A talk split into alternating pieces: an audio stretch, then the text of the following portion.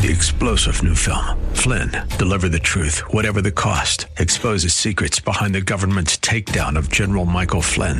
Flynn knew what the intel world had been up to. He ordered the first audit of the use of contractors. This set off alarm bells. He told the truth. He was the most dangerous person for Donald Trump to hire. They had to get rid of Flynn. Flynn, Deliver the Truth, Whatever the Cost. Available now. Watch it today. Go to salemnow.com. Salemnow.com. Today, millions of Americans engage in civil disobedience as governors continue to rule by diktat. We take a critical look at the murder of Ahmaud Arbery. The Tara Reade allegations reveal that wokeness requires hypocrisy, and a big announcement about the podcast. I'm Georgi Boorman. Welcome to the 180 Cast.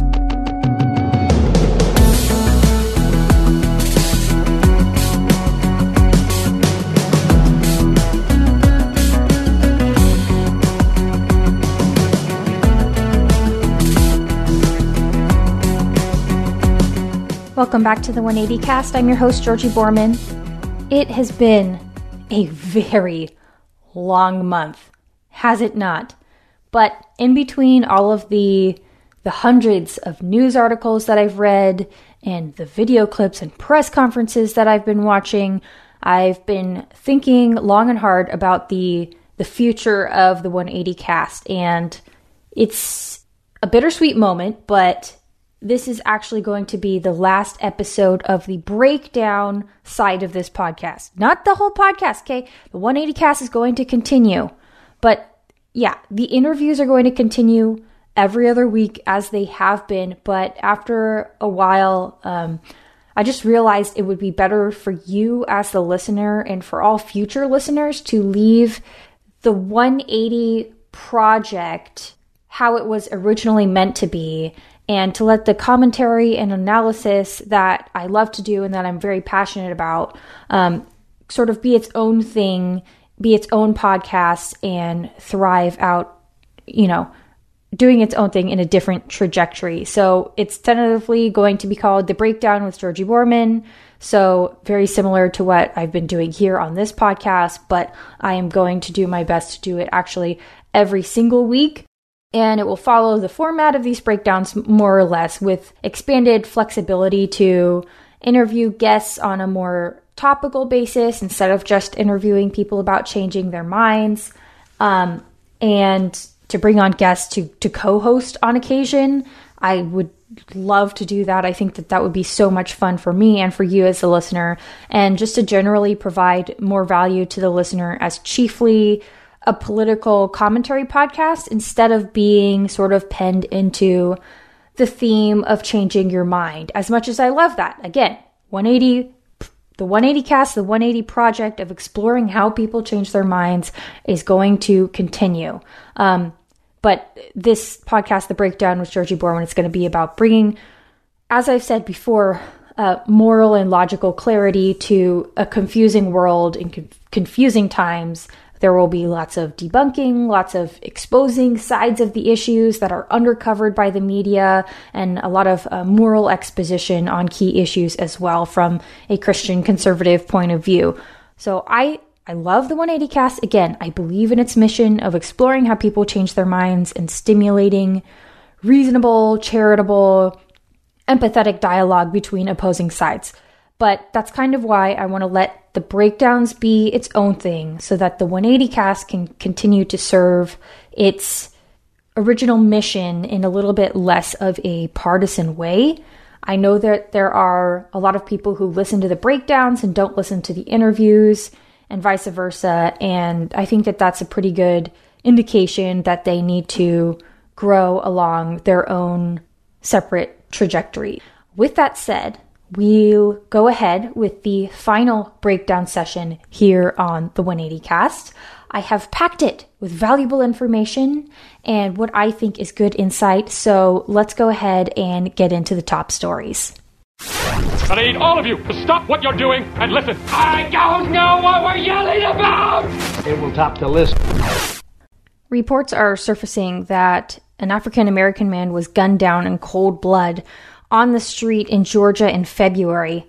Ahmaud Arbery was out for a jog, according to his family, when a former cop and his son were on the lookout, supposedly, in the neighborhood outside of Brunswick in Georgia, uh, where some break ins had recently been reported. So here's what happened. If you are sensitive to violence, you might want to skip forward a few minutes past this story, but it is important to talk about. Here's what happened. So these guys, the McMichaels, father and son, they saw this guy, quote unquote, hauling ass down the road, as they described it, because they had just break ins in the neighborhood, right? So they hear about this guy hauling ass down the road. They jumped in their truck and tried to cut him off on the road, but when they were unsuccessful, they yelled allegedly, Stop, we want to talk to you. And by their report, Arbery, who's 25, attacked the son, whose name is Travis, and Travis allegedly defended himself by firing a shot from a 357 Magnum. And then there was another shot. A third part party apparently was with them named Roddy, and he was the one who caught the footage of the homicide.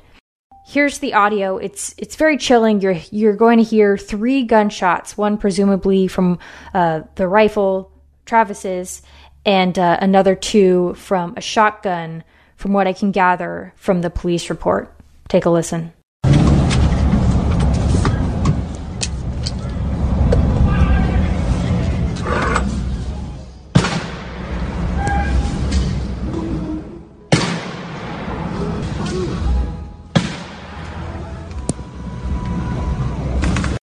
Just a couple seconds after you hear the third shot, you can uh, see this man. He's in a, a white t shirt and what looks to be like jogging shorts.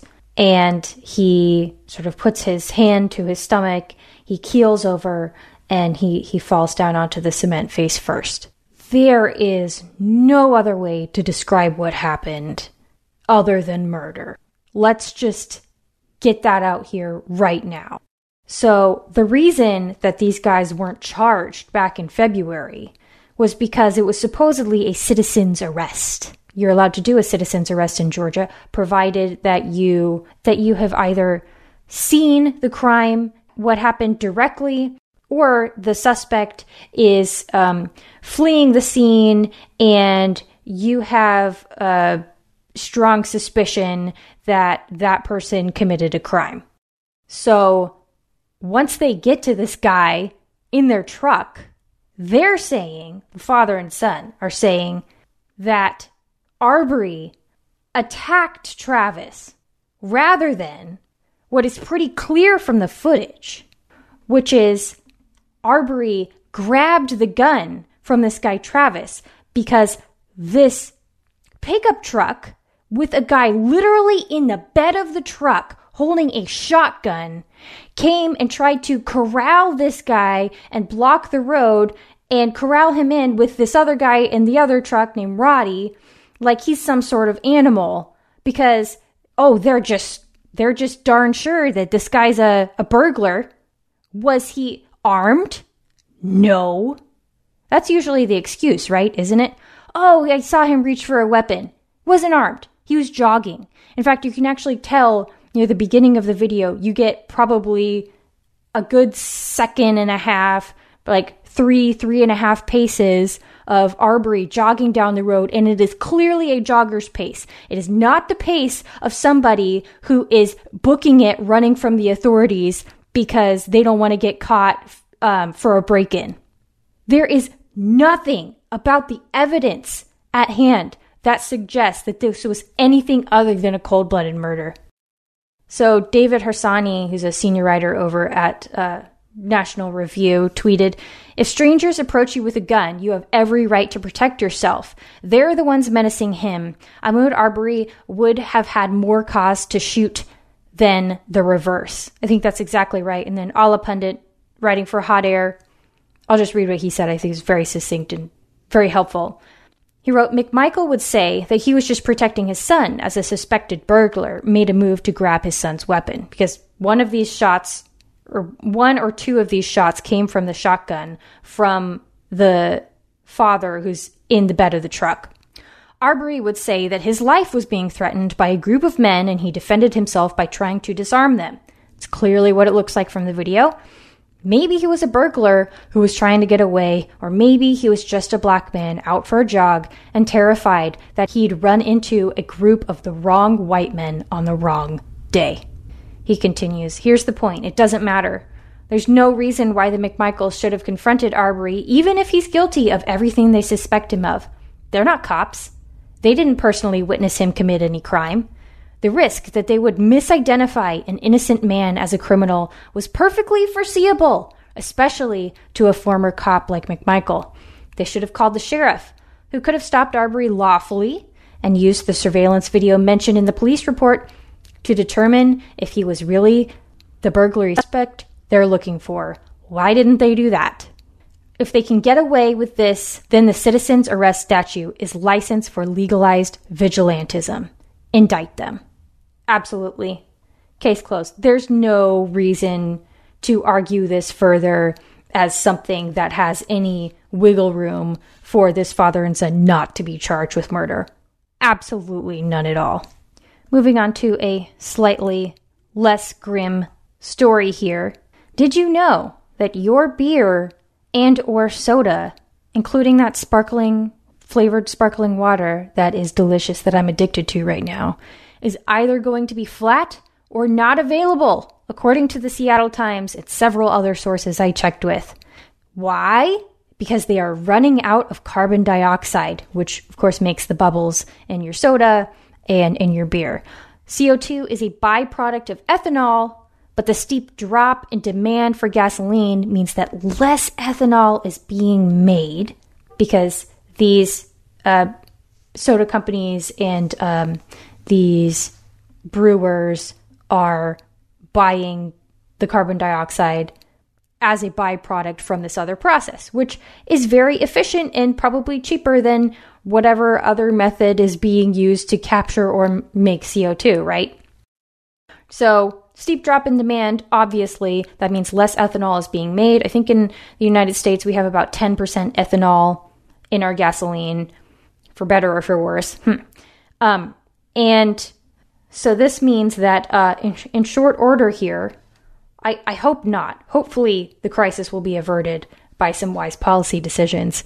Uh, but in short order here, you're not going to be able to get beer or soda, or I guess it would be flat. I don't know why you would sell somebody flat soda, but that's what's happening. Supply chains are are very fragile much more fragile than people were assuring us at the beginning, that's for sure. And the meat industry, by the way, is also affected because CO2 is used in processing, packing, preserving, and shipping, according to the World Economic Forum. We are already, of course, seeing serious problems um, with the meat industry. There's uh, not enough capacity for, for packaging it, not enough capacity for, for for processing it, both because of outbreaks and because people um, have left work for fear of getting infected. Sometimes a, a very uh, real and, and, present danger at some of these um, plants that have had major outbreaks where people are working shoulder to shoulder. The, the locker rooms are very cramped and, and crowded and things like that.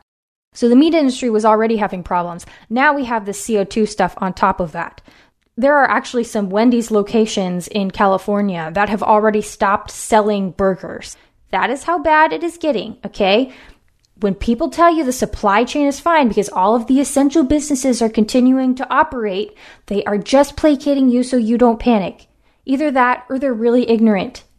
In the US, 75% of all ethanol production plants have shut down or cut production, which of course has led to this major supply issue. Production could reach a more than 70% shortfall next month, meaning this month, because this article was written in late April. Boy, okay. Yeah, the bottom line is all of this should have us reflecting on the fact that when governments make the decision that certain businesses are essential on their face, right, and others aren't, it was more or less arbitrary and it's made at face value, right? Oh, food is essential, duh. Well, we got to keep grocery stores open. Um, we'll keep restaurants open because we got to keep the public placated. We got to, you know, You got to have some some basic supplies. So we'll keep the the home improvement stores open, stuff like that, in case you spring a leak. All of these things are just just facially. They're like, okay, food industry, beverage industry, you got to stay open. Anybody who makes food and basic supplies, you get to stay open. Or if you're a superstore, you get to stay open. Or if you're in trucking, okay. But it's much more delicate than that. These decisions were made evidently with complete disregard for the high degree of interdependence between seemingly essential businesses and seemingly non essential businesses. The severe drop in demand for oil means ethanol plants have less, pro- have less to process, means less byproduct to sell to the beverage companies, means fewer sodas and beers in your grocery store aisles. Keep that in mind. The supply chain is not fine. Every day this gets worse. Every day this gets worse. Yes, part of that is directly because of the virus, directly because of outbreaks at plants. Absolutely. But we have also made this so much worse with the federal policies that make it much more appealing as somebody who works in a packing plant to simply leave and collect unemployment, which would pay something comparable or even more to what you were making at that packing plant. Some of these people are making right around $15 an hour. Guess what? The $600 that you're supposed to get from the federal government, that's $15 an hour in itself, not including your state unemployment benefits. Okay? This is a serious problem. It is only going to be exacerbated by the way that the federal government has handled this. Okay, before we get into a tiny bit of good news, I do want to let you know that today's episode is sponsored by the good folks over at My Pillow. Psychological research indicates people in crisis hit a brick wall of exhaustion right around seven to eight weeks. And that is just about where we are at. So do yourself a favor and get a good night's sleep to recharge yourself for the challenges of the days and weeks ahead because we are not out of the woods, not even by a long shot. Mike Lindell, the inventor and CEO of MyPillow, wants you to have an amazing night's sleep. And the great news for you is that as much as you might want to go to the store to get one, just to get a break from the monotony of staying at home all the time and staring at exactly the same four walls, you you you can still get one on mypillow.com. Just Go to mypillow.com and take a little teeny tiny quiz that tells you exactly what level of filling that you need for your light and fluffy and non-sweaty My Pillow for a completely pain-free and deep night's sleep. So, if the totalitarian regime in your state will not let you go to the store, just go to mypillow.com. You can get great discounts on all My Pillow products on mypillow.com by clicking on the listeners specials you can get really deep discounts on My Pillow's mattress toppers, bed sheets, pillowcases, even towels, and a lot more. Even the dog beds have a 10 year warranty. And for 180 casters like yourself, Mike is offering the buy one get one free for the standard My Pillow plus free shipping. A great deal. My Pillow products, as I said, do come with a 10 year warranty, so your kids might literally be moved out of the house before this warranty expires. And then you'll then you'll really get some good sleep, right? Am I right? Yeah. My Pillow is also extending their 60 day 60 day money back guarantee, so orders placed between now and the end of May will have their 60 day money back guarantee extended through August 1st, 2020. Go to mypillow.com and click on the radio listener specials for the buy one get one free offer on Giza sheets as well. It's soft, breathable Egyptian cotton plus free shipping. Enter promo code 180cast, that's 180 CAST, or call 800 506 2641 for these awesome specials. 800 506 2641. Use promo code 180cast and let them know we sent you. Thank you once again to My Pillow for sponsoring the show. Okay, moving on. Okay, a tiny, little, tiny inkling, little tiny, little tiny bit of probable good news. Looking at Georgia, of course, we talked about Georgia on the last breakdown session two weeks ago. No case spike or no sustained case spike two weeks after their reopen, right? Remember, they opened barber shops and bowling alleys and gyms and some other things that people thought, oh no, no, this is so bad. People are working, you know, people are so close to one another, close to clients, close to other people who are working there. this is this is bad and you know people like Stacey Abrams were saying this is going to be so terrible we're going to cause such a huge spike and we're going to lose all of our progress well it doesn't appear to be the case yet i think we're going to know more and know more definitively in probably another week um, because two weeks is basically like max incubation period for covid-19 and then you allow another week on top of that for uh, reporting to to be gathered and then you, you're going to have a really good idea. But anyway it does appear that the curve is continuing to bend downward from a peak of 923 down to 137 on May 3rd. Now, it could be that 137 grows into 400 or something like that. But, you know, as more reporting comes in, but the the hysteria and the predictions of doom because barber shops are being opened does not seem to be bearing out. Now, I could eat my words. I could. Maybe Governor Brian Kemp made a huge mistake with this. Maybe it was too early because he did move pretty early. Okay. So, I mean, they, he was trending down, but it wasn't like it was, you know, Washington State where we've been on a downward trend for over a month or Oregon that's been on a downward trend for over a month. You know, like, you know, he, he, he started things pretty, pretty quickly. It was, it was ambitious. So we're going to see.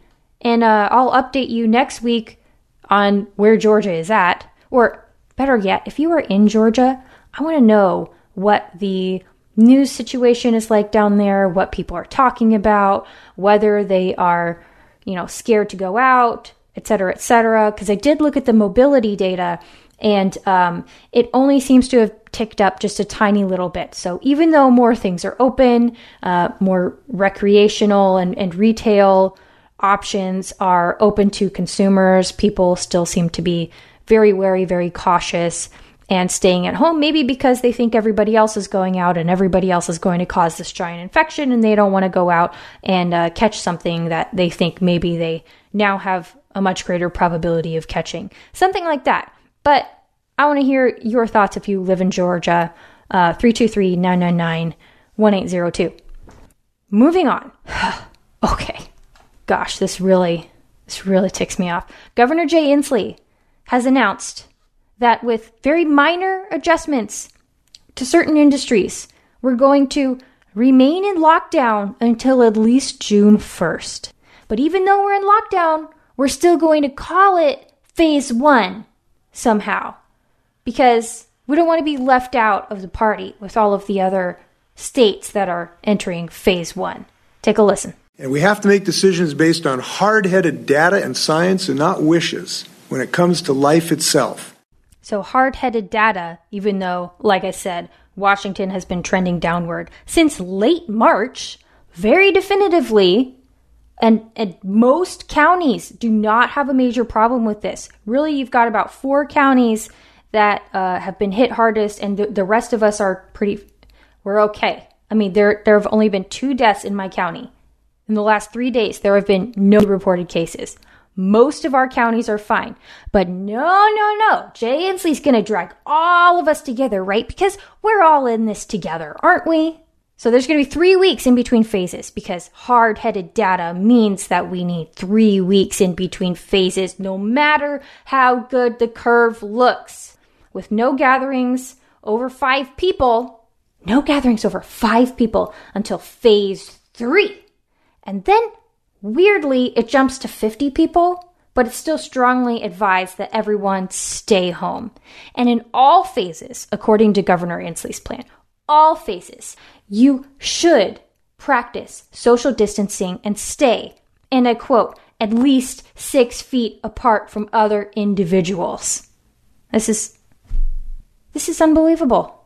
There's no reason that Washington state needs to be this cautious this coronavirus, according to the best data that we have, is barely more deadly than the flu. And in fact, to date, we have comparable numbers um, from the CDC. Of course, there's a lag time with the CDC, but there's there's a lag time with both numbers. We've got comparable numbers of COVID 19 cases and pneumonia cases. Not both of them together because sometimes some people some people die with COVID-19 and pneumonia together. But you've got over 49,000 pneumonia deaths and we've got roughly the same reported to the CDC last time I checked a couple days ago. So they've both got reporting labs uh, lags, but they're they're pretty comparable. Do you hear anybody talking about that? Anybody except Kevin McCullough. Kevin McCullough is talking about that. So credit to him. But virtually nobody else. Oh, and also Todd Herman. But virtually nobody else besides some some savvy talk radio hosts are talking about the fact that pneumonia seems to be pretty deadly and uh, nobody's sending kids home from school or keeping you from visiting grandma because of pneumonia. It's a virus. This virus is going to be endemic. We are not going to have a vaccine anytime soon. It is very hard to make vaccines for coronaviruses. And there's more than one strain now, which may set back the process of making the vaccine months, who knows, maybe years. Oh, but don't worry, don't worry. This is all science and data driven, right? All of this treatment of COVID 19 deaths as if they're 20 or 100 times worse than any other kind of death by from any other virus or any other bacterial infection or anything else that's infect, infectious. It's so much worse than that. This is all driven by hard-headed data and science. I'm going to make decisions not based on negotiation, but based on facts and science and data and risk we are uh, moving forward in Oregon based on science and based on data and of beginning to reopen sectors of our economy that are low risk, but do it in a thoughtful and judicious way. Again, not on the basis of pressure, uh, but on the basis of data, on the basis of science. And we have to make decisions based on hard headed data and science and not wishes when it comes to life itself. Yeah, I've got a nice little mix of Gavin Newsom there, a little little Kate Brown, little Gretchen Whitmer, data, science. Don't worry, guys, it's all driven by the data and the science. Because as long as you say it's data and science driven with a capital D and a capital S, you don't have to be questioned on anything at all, ever, even as you ruin people's lives and businesses. They all say the same thing. It's like they've been programmed. Okay, and I'm not literally saying they've been programmed, okay? I am not a conspiracy theorist. Take off your tinfoil hat. But isn't it interesting how they are all parroting exactly the same li- lines, as if that is exactly the right piece of propaganda that's going to get you to bend the knee, kiss the ring, stay home. Data and science. Oh, as long as it's data and science. Look, there is such a thing as bad data and data that is used the wrong way, and there is such a thing as bad science. The IHME model from the University of Washington is a good example of that. In the past, it's been wrong like 70% of the time.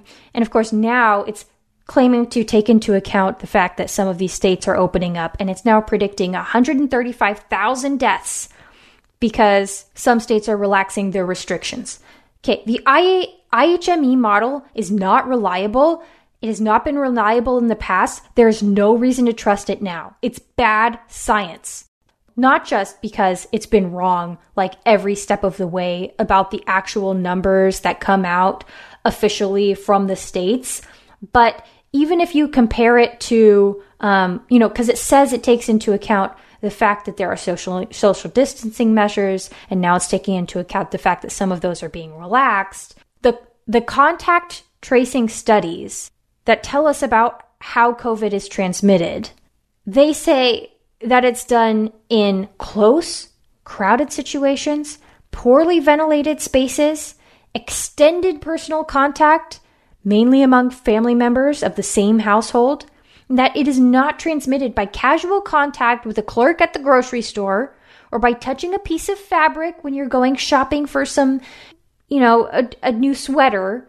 You know, these are not the ways that COVID is being spread. It is not being spread by casual contact. It is being spread by close personal contact, extended personal contact, being cramped in tight poorly ventilated spaces where those droplets are hanging in the air for uh, much longer periods of time. Uh, it's being transmitted in mass transit where You've got thousands and thousands of people that are touching exactly the same surfaces every day. You, you, know, like the poles in the middle, the, the seats, everything, the windows, all of that. Those are the situations where, where this is being transmitted. When governors say that they want to open up the economy and open up businesses, they are doing so, generally speaking, in situations that are extremely low risk.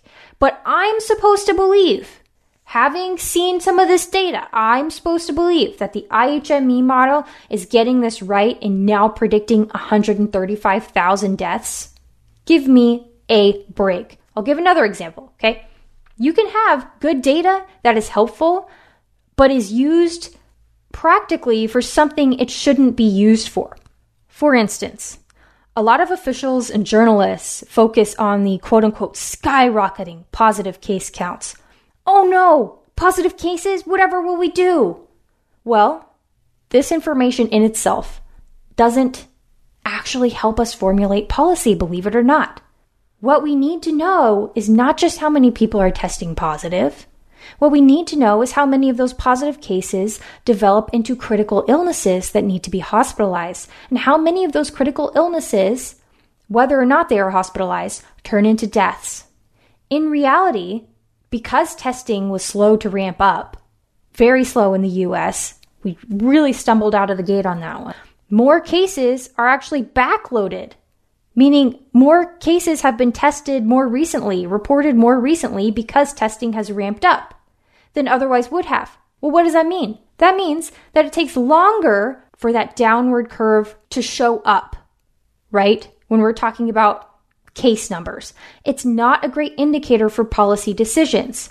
What is a good indicator generally speaking, although, I mean, you can debate this because there's only so much you can do to actually control how many people get hospitalized and how many people die, you got to control you know things that you have control over personal protective equipment. You make decisions about that.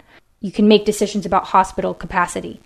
Concrete steps need to be taken along those lines.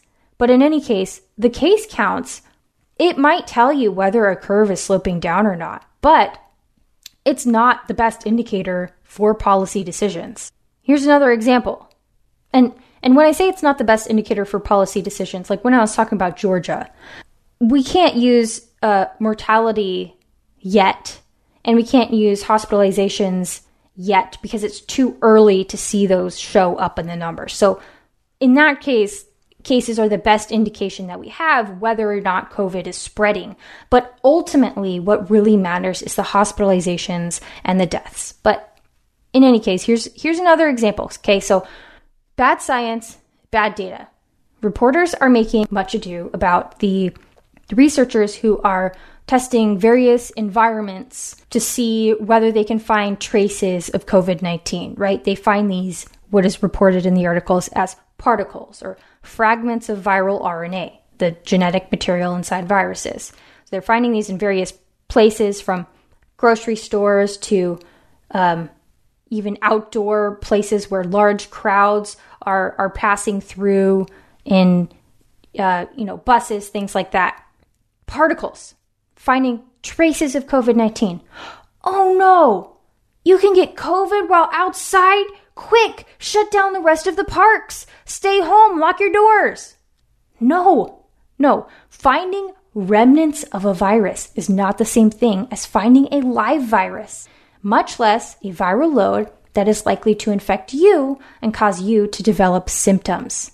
This is good science, right? It's good to be testing where traces of COVID 19 show up.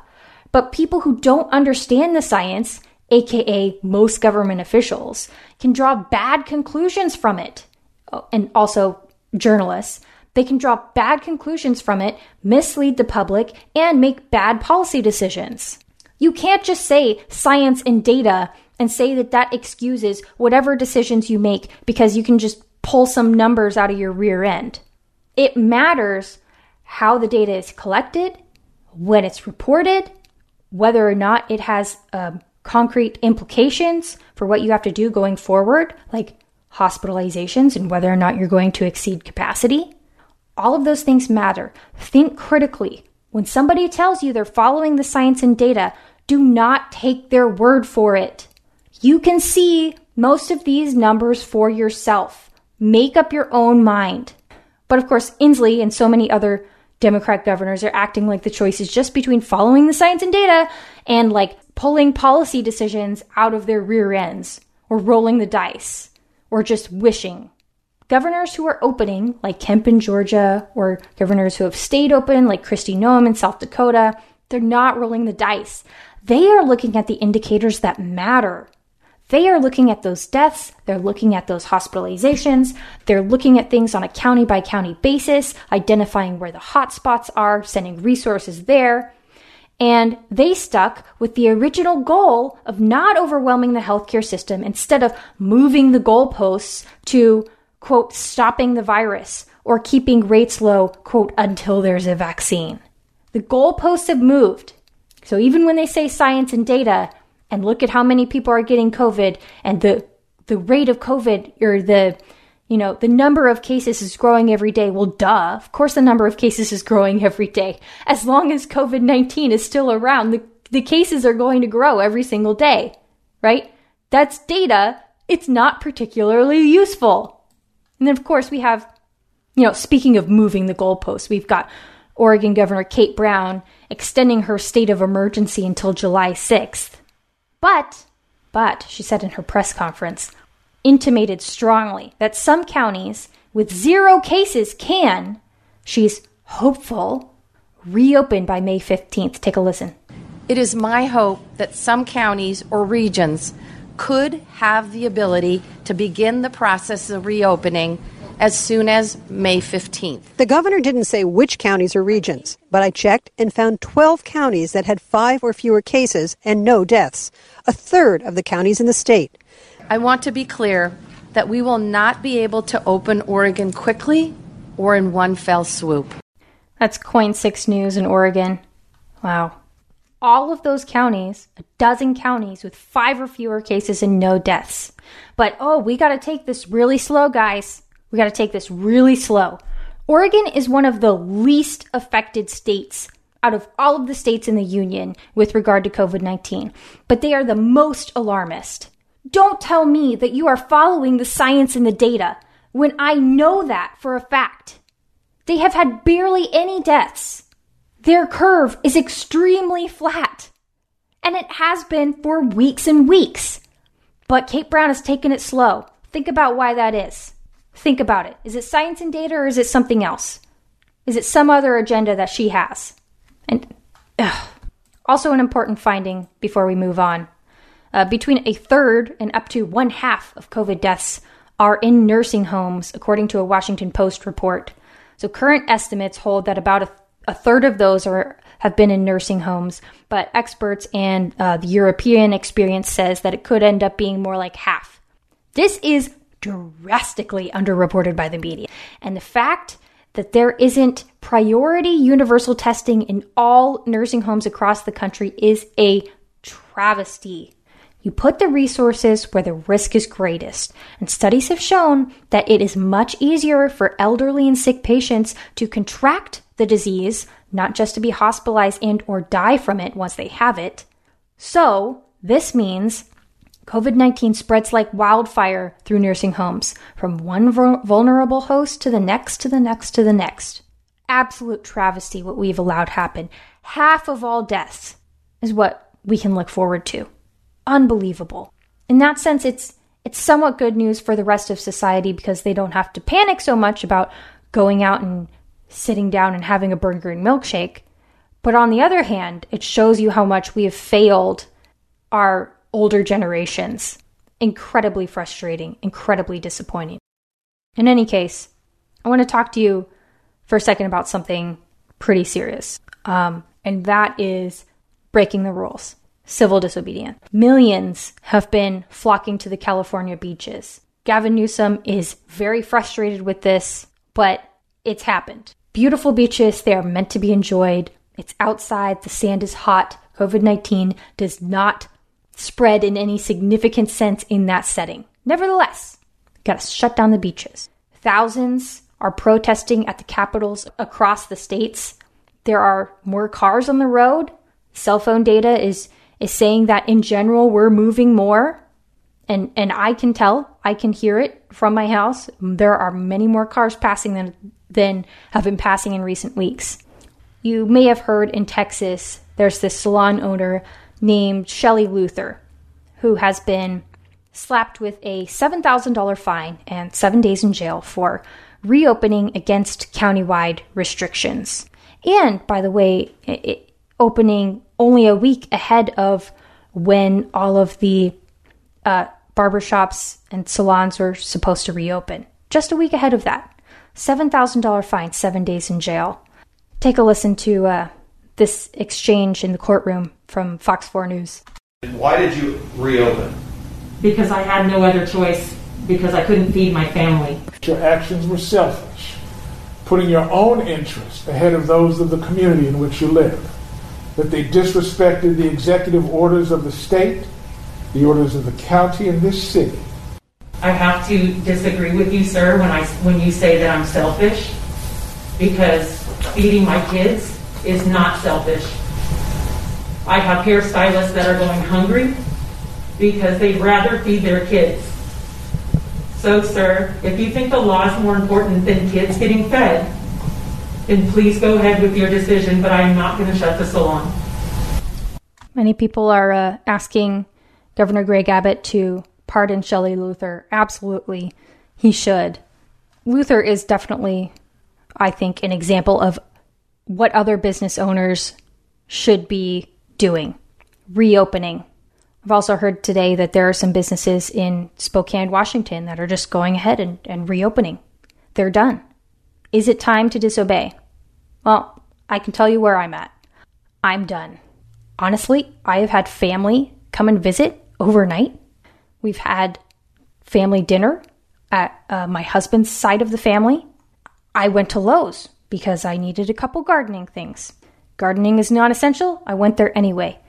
The parking lot was packed on Saturday. I have never seen so many cars in that lot ever. And I've lived here for five years. Most people in the store will not make will were um, they were not wearing masks either. There are an awful lot of sheeple who are happy to watch Netflix all day and collect a paycheck. But then there are those of us who see the data, see the curve flattened and or on a downward slant for an extended amount of time, see the studies that have come out about the true fatality rate, like the Stanford study in Santa Clara of COVID 19, see the comparisons to other diseases, and understand that the cure is, in fact, overall worse than the disease. I am happy to social distance at the stores, to give you your space because you're afraid. I am happy to do that for you. I want to be respectful. But as far as voluntary interactions go, I am done. And I think city councils should be petitioned, should be pressured, and council should vote on their own plans to reopen and tell Inslee it is none of their damn business. My city has had like one death. Past few days, there has been no new cases. Very low case count here. It's very well under control. But, you know, I noticed when I tweeted the other day that I will not comply is, is now a hashtag already that will autofill if you start typing like IWI. That's where I'm at. Bostonians threw tea into a harbor over 250 years ago over paying a tax that they couldn't have representation to vote on. A little tax through probably what is today like hundreds of thousands at least worth of tea into the harbor because they wouldn't put up with not having the representation that was owed to them. Look, if you're listening into a tightly locked down state, you're, if you're listening from a tightly locked down state like Washington or Michigan or New York, you know what I'm talking about. So much more has been stripped from us over a virus that is well under control in most parts of the country and has been for a long time now, including my state, Washington. So much has been taken from us. Yet the residents of our diverse and populous state were denied a representative vote on these cruel restrictions. Not being able to see your family, right?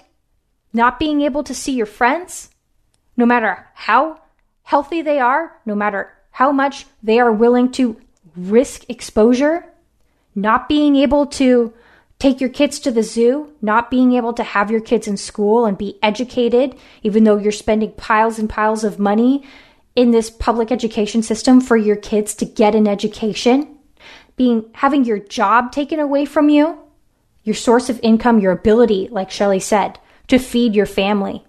These are cruelties. This is tyranny. And as a Washingtonian, I vote on many initiatives and referendums every single year. We are one of those states where everything is put up to a vote.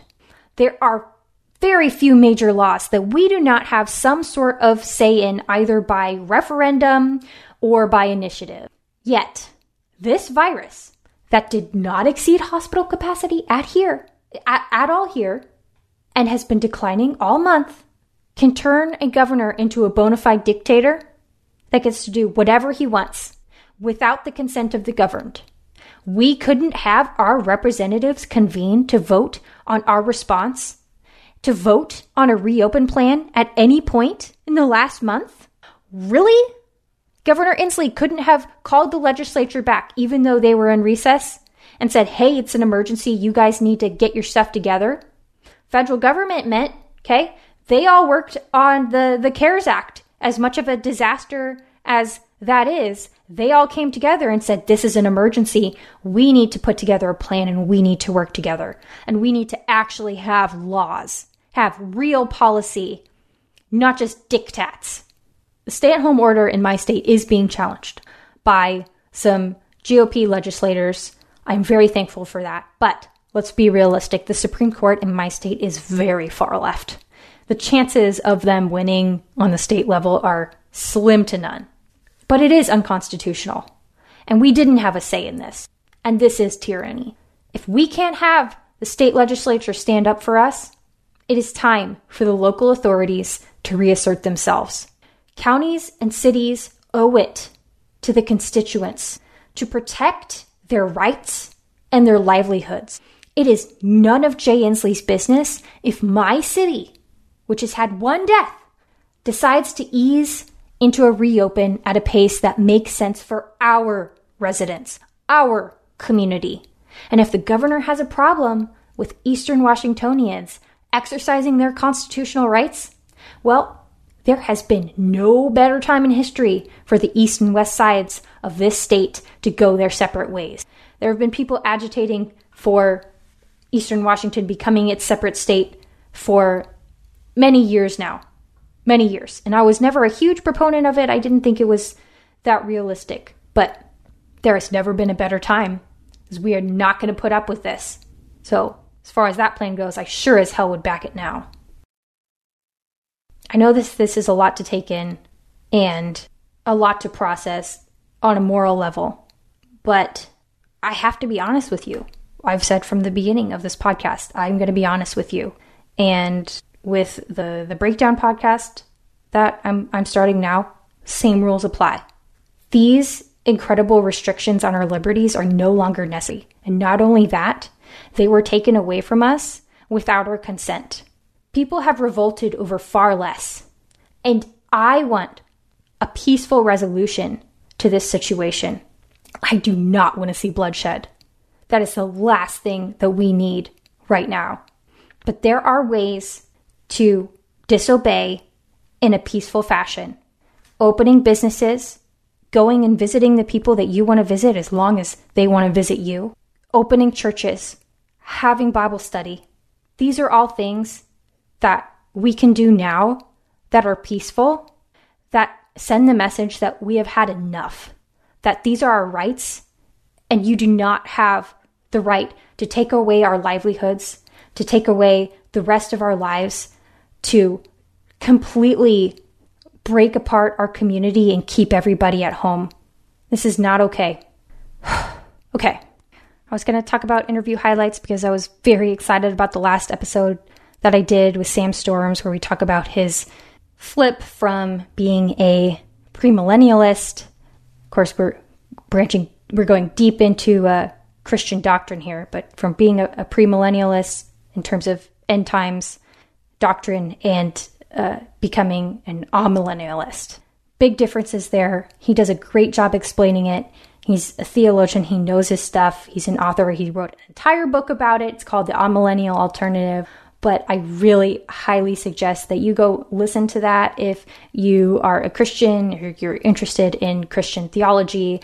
And probably there's a good chance if you're listening to this podcast that you're a Christian. And if you're American, you're probably uh, premillennial and you may not fully understand what all of, what these other positions are about amillennial post-millennial you may have been told some things about them um, that may or may not be true. And so it is a, a great thing to listen to whatever side of the debate you're on. Very informative. I tried to ask really good questions to ask relevant questions questions about state of israel and things like that. So really you should go listen to it. It's one of my favorite episodes and i am pleased to say that I will have him back on the podcast to talk about a different subject. In any case, we're just going to move right along to the the woke of the week and uh, talk about some some responses to the Tara Reade allegations.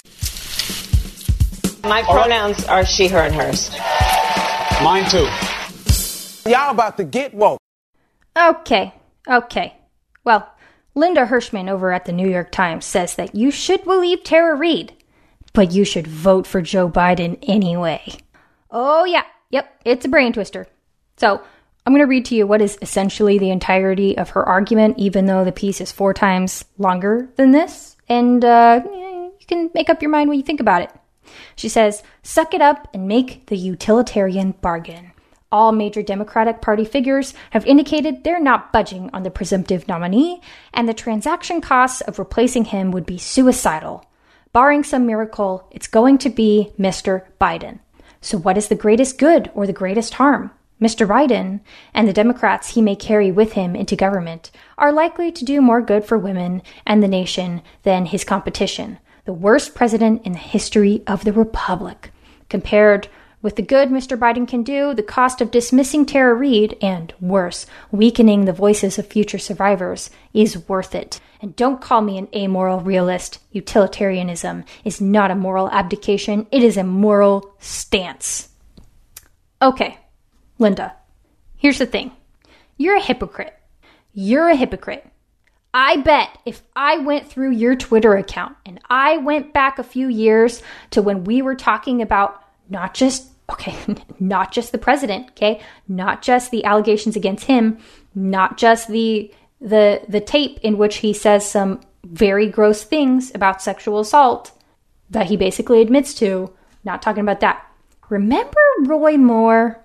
Remember when everybody and their mother was saying that you can't vote for Roy Moore because he has been credibly accused by several different women for being creepy and or assaulting them, uh, assaulting them as they were teenagers.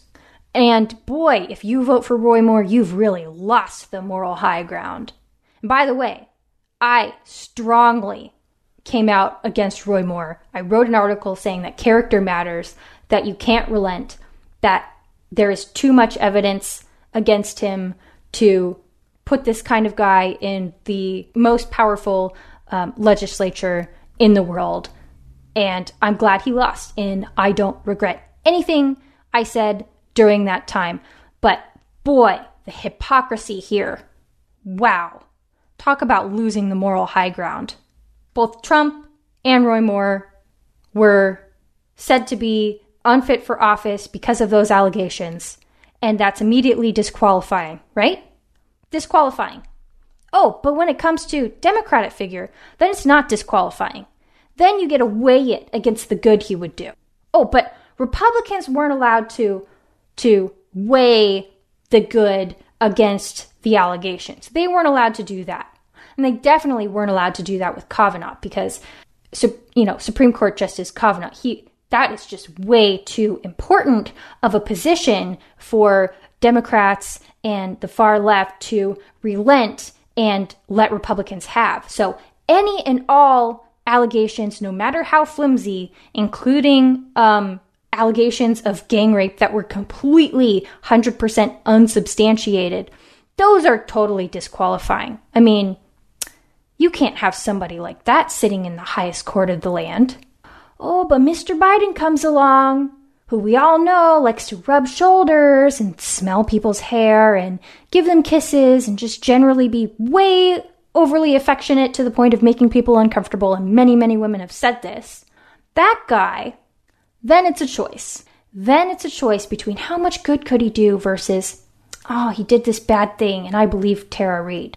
Is it disqualifying to have been credibly accused, as is the terminology that people use these days? Is it disqualifying or is it not disqualifying? Make up your mind. But this is the woke thing. The woke thing is to sell out what you previously said were your principles so that you can vote for somebody who believes uh, abortion should be basically completely unregulated. Anything for women's rights, right? Unbelievable. I'm never going to trust anything any of these people who are supporting Joe Biden and believing Tara Reade, never going to trust anything they have to say on moral issues ever again ever. The 180 cast will return next week with another interview, Lord willing.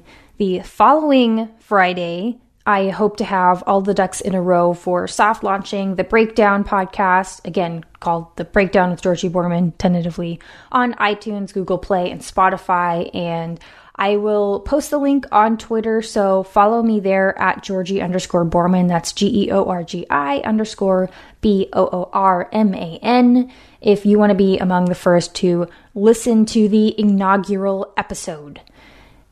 On this podcast, of course, we will still be doing the flip phone call or text the flip phone at 323-999-1802. I do still want to hear everything that you have to say, all of your thoughts on the interviews that we do, your own 180 stories you can flip out, try to flip my position on something that you heard me say during one of the interviews, or just tell me about your own flip flop, or just really go at it with what you think one of the guests said.